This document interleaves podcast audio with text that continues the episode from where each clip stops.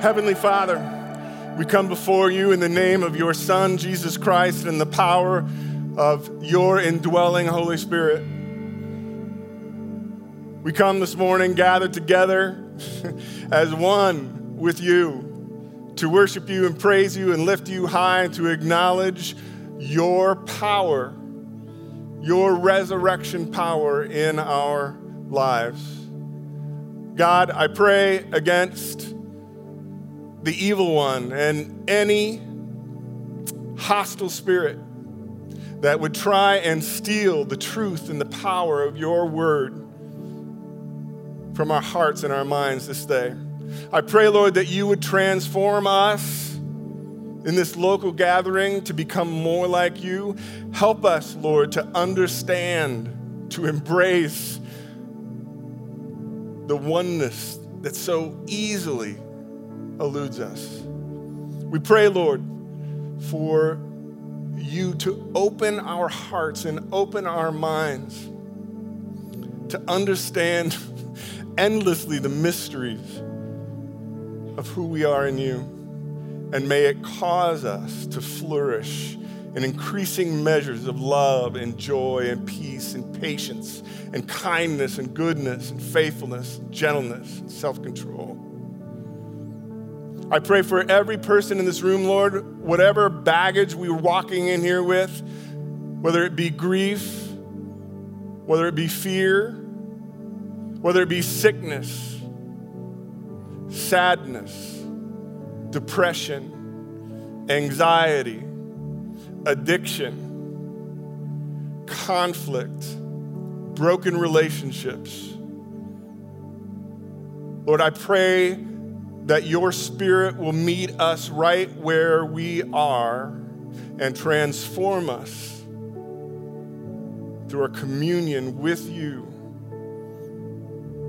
and the empowering of your resurrection power in our hearts and our lives and our minds. And I pray it just as we pray what your son Jesus taught us to pray. And if you don't know it, the words are on the screen. Our Father, who art in heaven, hallowed be thy name. Your kingdom come, your will be done on earth as it is in heaven. Give us this day our daily bread, and forgive us of our sins as we forgive those who have sinned against us. Lead us not into temptation, but deliver us from evil. For yours is the kingdom and the power and the glory forever and ever. Amen. You may be seated.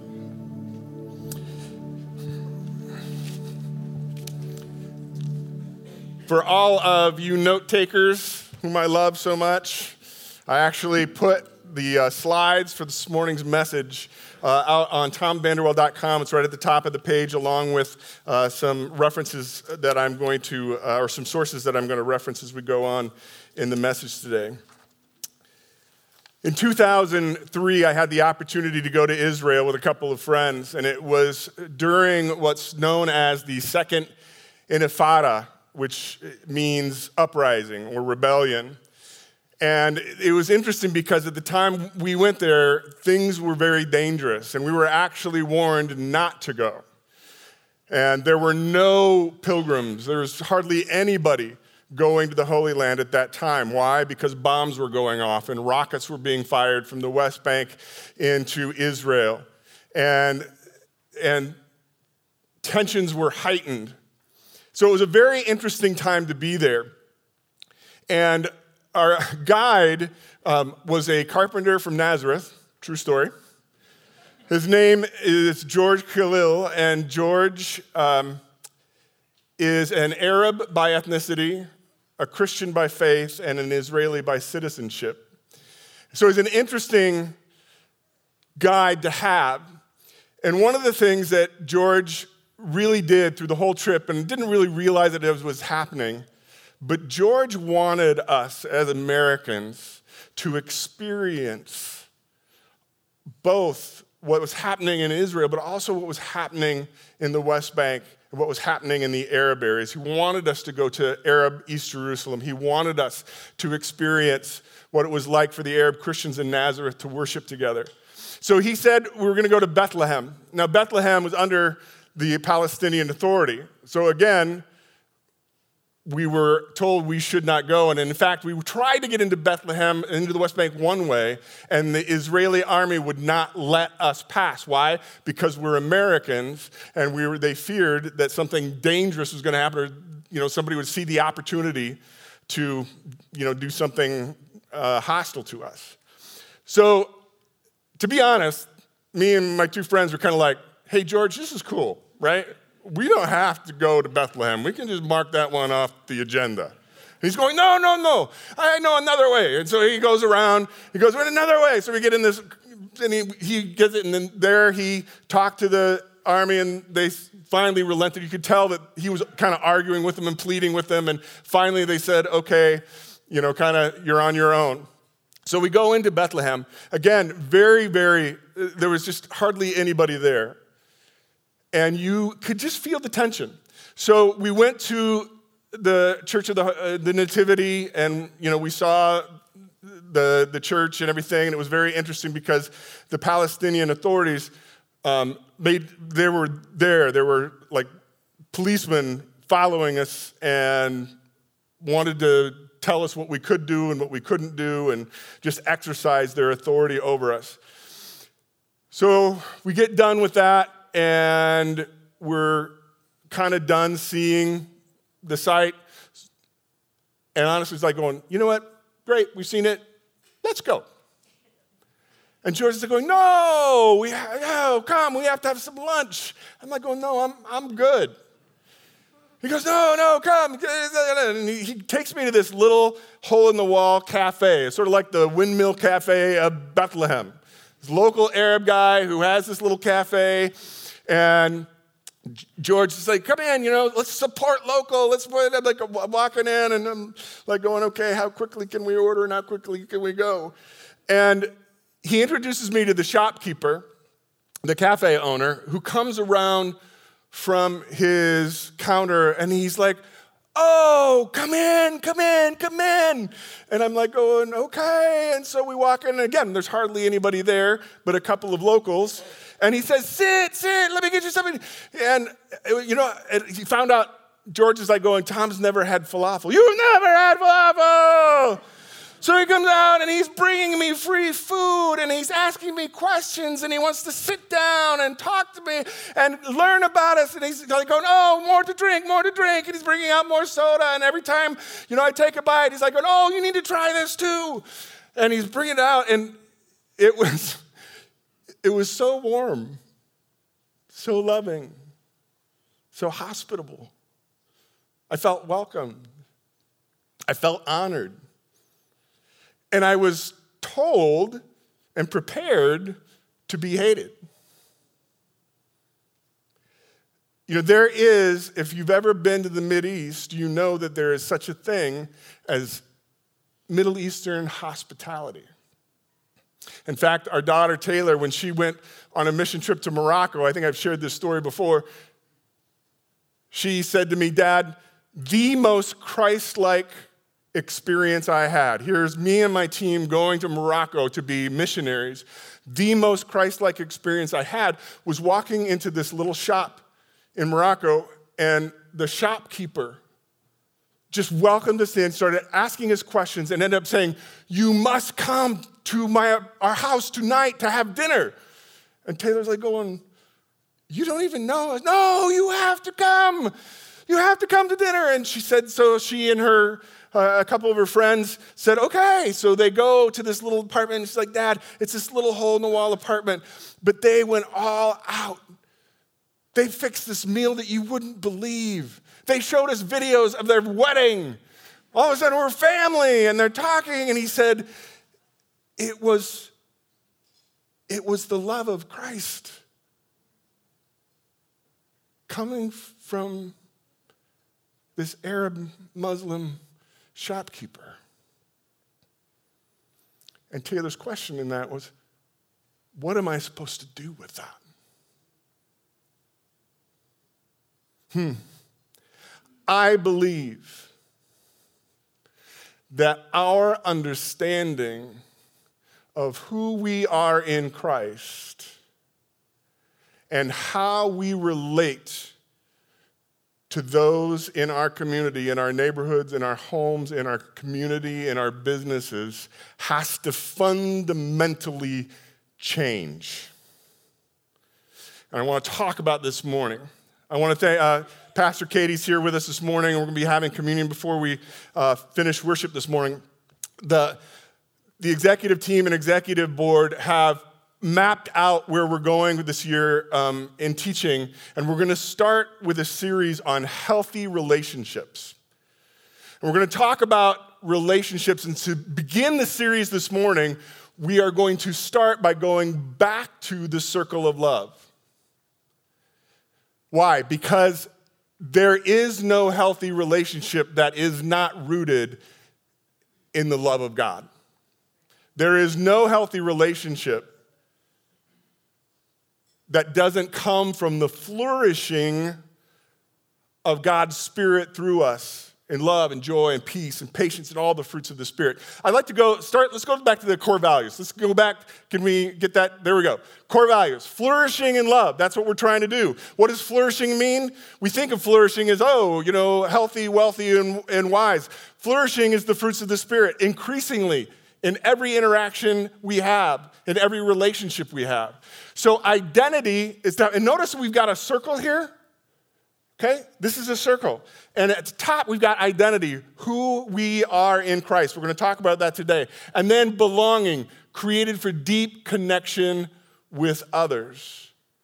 So today, we're going to go back to the circle of love and try and understand our identity and what that leads to as we come into this series on healthy relationships. All right, let's go to the next slide if we could. Preston, thank you so much. This is an icon by a Russian named Rublev, and Kevin shared this a lot when we were going through this Circle of Love series. In fact, Kevin said he got a lot of feedback, like people were sick of seeing it. So if you were sick of seeing it, I'm very sorry. We're back to it, right? But there's some things that I want to go back to. Why? What we didn't, I don't think, was explained well enough I take my own responsibility for that in, in understanding this, is this icon is actually a picture of the story in Genesis chapter 18. So if you've got your Bibles, I want you to go to Genesis chapter 18. We're going to go all the way back to Abraham. And one of the things we need to know is that, well, hold on a second. Let's go, let's go to the text, then I'm going to make a couple of points. So the Lord appeared to Abraham, verse 1 of chapter 18, near the great trees of Mamre. And so in the back there, you can see above the, uh, the top uh, visitor there, there's the tree of Mamre growing right behind him. So in the heat of the day, Abraham looked up and saw three men standing nearby. And when he saw them, he hurried from the entrance of his tent to meet them and bowed to the ground. Now, one of the things we need to understand here is if you go back to chapter 17, Abraham has just been circumcised. Okay? He's just been circumcised. And he gets up and hurries to meet these three visitors. In other words, he went out of his way. He was in pain. He, and he had servants, a lot of them. He could have sent the servants to do it, but he does it himself. He said, If I found favor in your eyes, my Lord, do not pass your servant by. Let a little water be brought, and then you may all wash your feet, just like Jesus did to his disciples, and rest under the tree. Let me get you something to eat so you can be refreshed, and then go on your way. Now that you've come to your servant. Very well, they answered. Do as you say. So Abraham hurried into the tent to Sarah. Quick, he said, his wife, get three seahs of the finest flour. And if you got footnotes there, text footnotes, you'll see that that's about 36 pounds of flour. Can you imagine how many loaves of bread are made with 36 pounds of flour? This, Abraham was not just going, let's see what kind of scraps we got left over in the pantry. He is taking the finest flour and extravagantly preparing a meal for them. Bake it into some bread. So he ran to the herd and selected a choice tender calf and gave it to a servant who hurried to prepare it. And then he brought some curds and milk and the calf that had been prepared, and he set these before them. And while they ate, he stood near them under the tree. Where is your wife, Sarah? They asked him. Oh, there in the tent, he said. Then one of the three said, I will surely return to you about this time next year, and Sarah, your wife, will have a son. Now, Sarah was listening at the end of the tent, which is behind him. Sarah is in her 90s at this point, okay? Abraham and Sarah were very old. Sarah was past the age of childbearing, so Sarah laughed to herself. And she thought, Am I worn out and my Lord is old? Will I now have this pleasure? And the Lord said to Abraham, Why did Sarah laugh and say, Will I really have a child now that I'm old? Is anything too hard for the Lord? I will return to you at the appointed time next year, and Sarah will have a son. Sarah was afraid and lied and said, I didn't laugh. But he said, Yes, you did.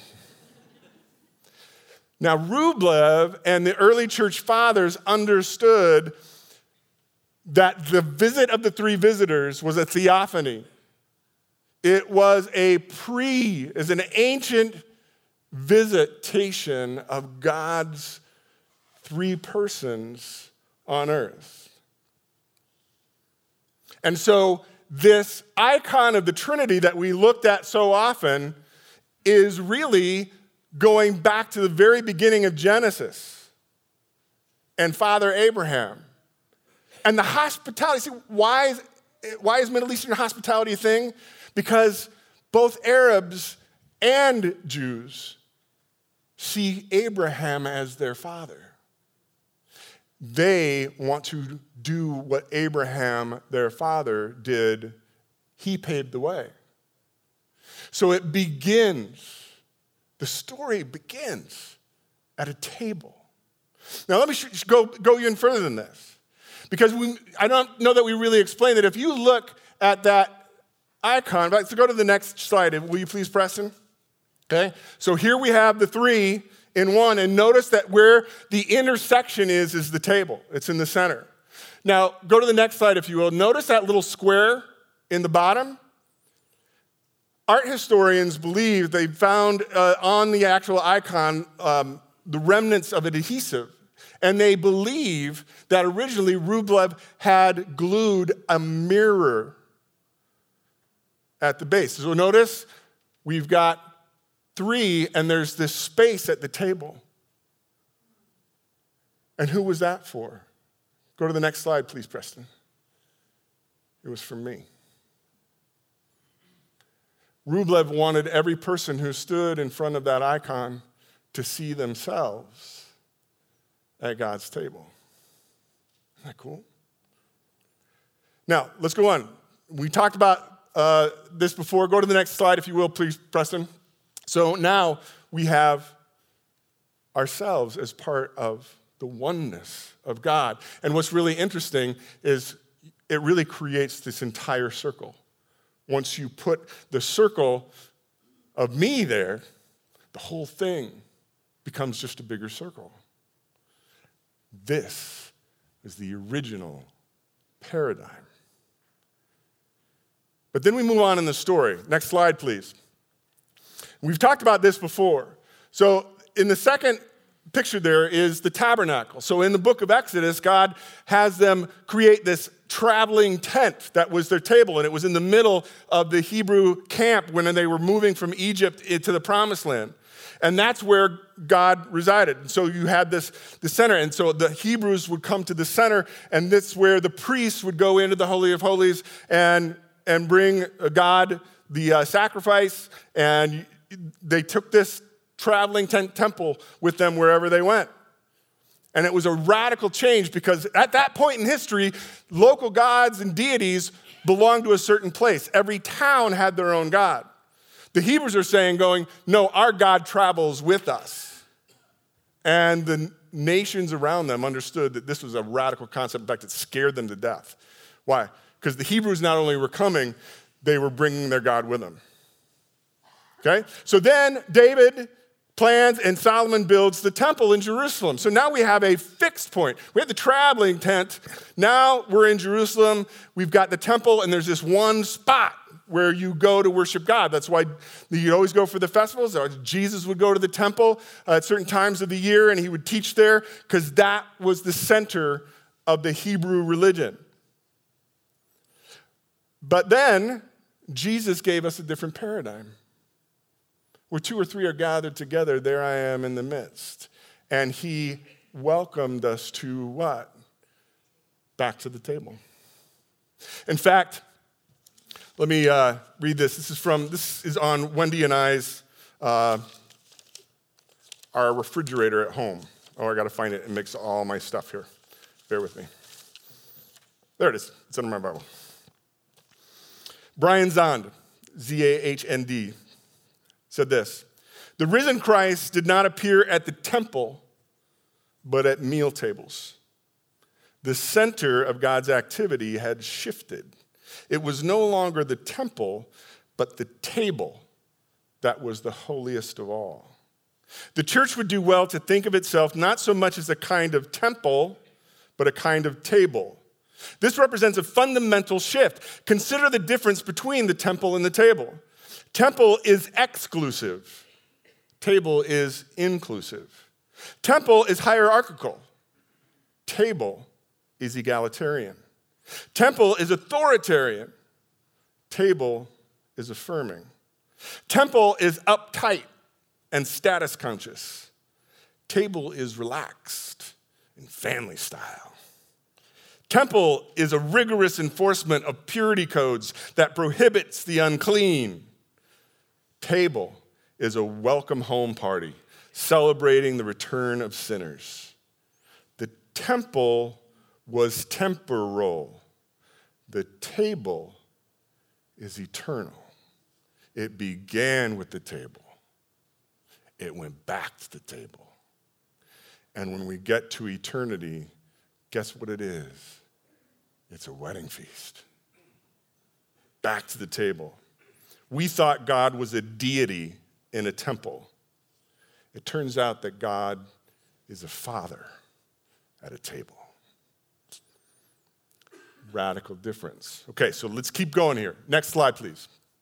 I've talked about the four levels many, many times. So we got life on four levels. We have my relationship with God, myself, my own thoughts, how I do life in my own little world, my brain and my heart. And then level two is community. My relationship with Wendy and my children and my coworkers and my community and all of you. That's part of level two and how we interact with one another. Then we get to level three, which is the kingdoms of this world, the corporate business, politics, religion, all the institutions that run this world. And then finally, level four is this kingdom of God. When we get to the eternity that Jesus was trying to bring right here to earth. Okay? Next slide, please. Hold on to that thought. This is the paradigm that I believe most, most people, in fact, especially those of us who were raised in the church, have. Think about this. We are, God is what? Out there. God is out there somewhere. I am separate from God. I'm here on earth, and God is up there in heaven, and then below is hell that I want to avoid. So here I am, and God is out there, so somehow I've got to get to God. And the way that I get to God is through somebody who leads me to God a priest. That's what a priest is, a conduit and in between. And so the paradigm is God. So we, what do we do? We come to church to visit God on Sunday. And a pastor, a teacher, has this priest like role where I stand up here under the lights and you sit down there in the chair, and all of a sudden, somehow, through me, I, you get God's truth. But it's the same paradigm, isn't it? And then we leave church and we pray the rest of the week God, come be with me. God, I want to get, you know, incline your ear. I want to uh, get to you. Let's go to the next slide. So, the paradigm of the kingdoms of this world. So, Jesus said that this world, is run by the prince of this world, the evil one. And he came to bring the kingdom of God to the kingdoms of this world. And in fact, the king, the prince of this world in Matthew chapter 3 offered Jesus all the kingdoms of this world. Satan took Jesus, showed him all the kingdoms of this world, all the power, all the politics, all the pomp, all the wealth, all the business, all the control. And he said, Jesus, I will give all of this to you because I'm the prince of this world if you'll just bow down and worship me. And the people were looking for a Messiah that, like the kingdoms of this world, worked top down. Think about it. What institution? We have governments top down who tell us what to do. The church, for centuries, top down, would tell us what we could say, what we couldn't say, what, what to do, what, how to dress, how to do this, how to speak, how to do this, what's pure, what's not pure. And if we, again, top down authority, it, we're dealing with it right now. We have, we have kingdoms of this world that are telling us what's right to say, what's not right to say, what's right to believe, what's not right to believe, what's proper, what's politically correct, what's not politically correct. And if you don't abide by the power structure, what happens? You're, we're, we're canceled, we're ostracized, we're thrown out. It's very much a top down structure. And so the Jews wanted the Messiah to come and tap down, take over the Romans, lift up the Jews, make us kings of the world. So let's go to the next slide it was more of just the same thing. See, the, the paradigm and the four levels all work together. And this is how we often think of God and our relationship. But it doesn't work that way. Go to the next slide, please. Jesus came to create a different paradigm. John 4, 14. If you love and keep my commands, Jesus said, I will ask the Father, and he will give you another advocate to help you and be with you. The advocate, the Spirit, will be with you, in you, forever. One, the Spirit of truth. I will not leave you as orphans, I will come to you. Jesus is going to come to us. Yes, he's going to come to us as the Holy Spirit because they're one. So he comes to us in the form of the Holy Spirit, three in one. Before long, the world will not see me anymore, but you will see me because I live in you. I will be with you. On that day, you'll realize that I am in my Father, and you are in me, and I am in you. This isn't top down. This is back to the table. We're all sitting at the table together. I am in you. I am in the Father. The Father's in me. The Father's in you. The Spirit's in you. It's all one. Go on.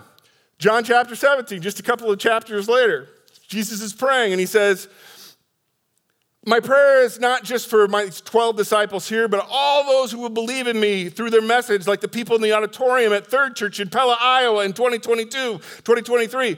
May they also be in us. Oh, that all of them may be one, Father, just as you are in me and I am in you. May they also be in us so that the world may believe that you have sent me.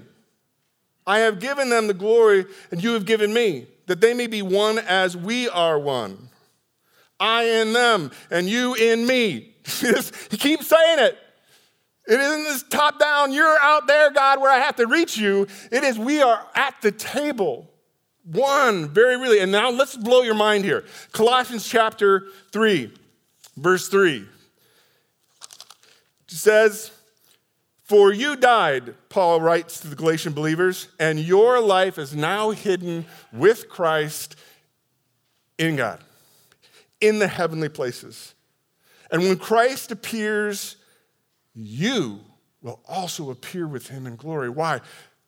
Let's go to Ephesians chapter 1, verse 3. Praise be the God, the Father of our Lord Jesus Christ, who's blessed us in the heavenly realms, in Level four, kingdom of God, heavenly realms. We are blessed with spiritual, every spiritual blessing in Christ. How can that be? Because that's where a part of us is. Because we are part, we are one with Christ who is in the heavenly places, sitting next to the Father, and we, our lives are hidden in Him.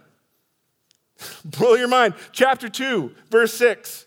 And God raised us up with Christ, past tense, seated us with him, past tense, in the heavenly realms in Christ Jesus. And you're going, Tom, how can that be? It's a mystery. But here's what I believe based on this. If what Jesus said is true, we are one with him right now in the heavenly places, however that works. And I believe that when I die and I cross over and I enter into eternity, I'm going to go, I'm back home. Because a part of me has always been there. How does that work? Go to the next slide, please. See, Jesus had a different paradigm. He came from level four all the way to level one. That's what Christmas is all about. And then Jesus wanted to transform me so that as I am part of the circles of my community and my circles of influence, the love of Christ in me, the love and joy and peace and patience and kindness is going to transform those around me. And as those around me get transformed, and it happens all over the world, it will change the kingdoms of this world. That's the paradigm. And we've got to get back to that.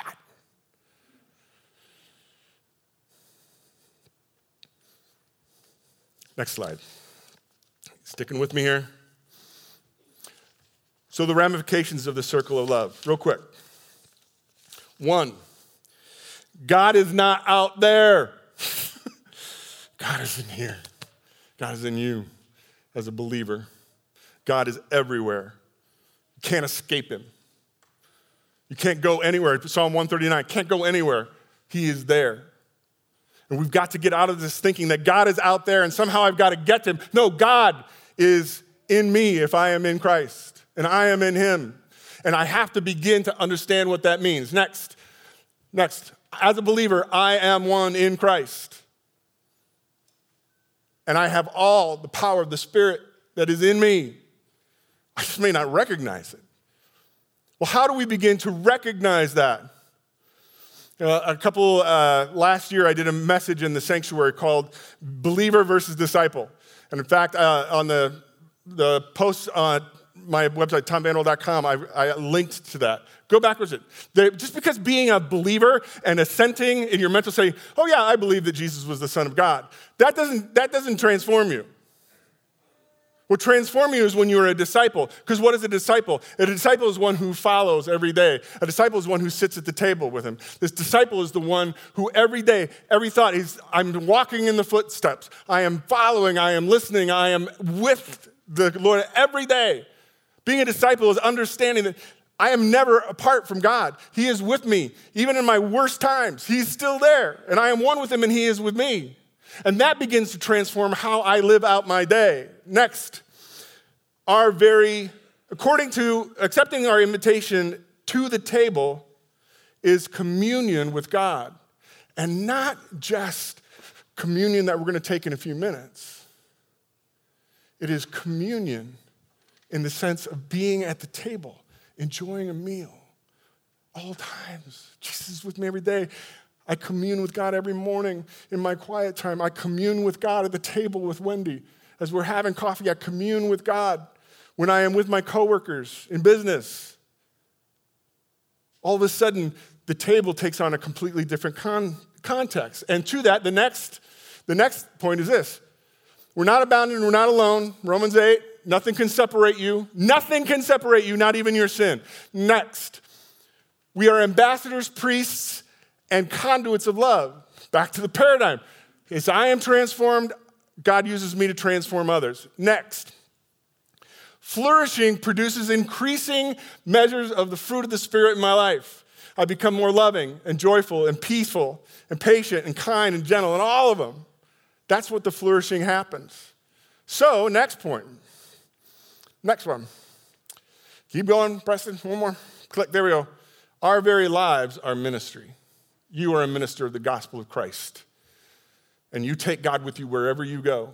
as a believer, as a disciple. And you are to flourish in the fruits of the Spirit so that people are transformed by your presence and the presence of Christ that is in you. And they are saying, Man, there is something different about you. And I want to know what it is.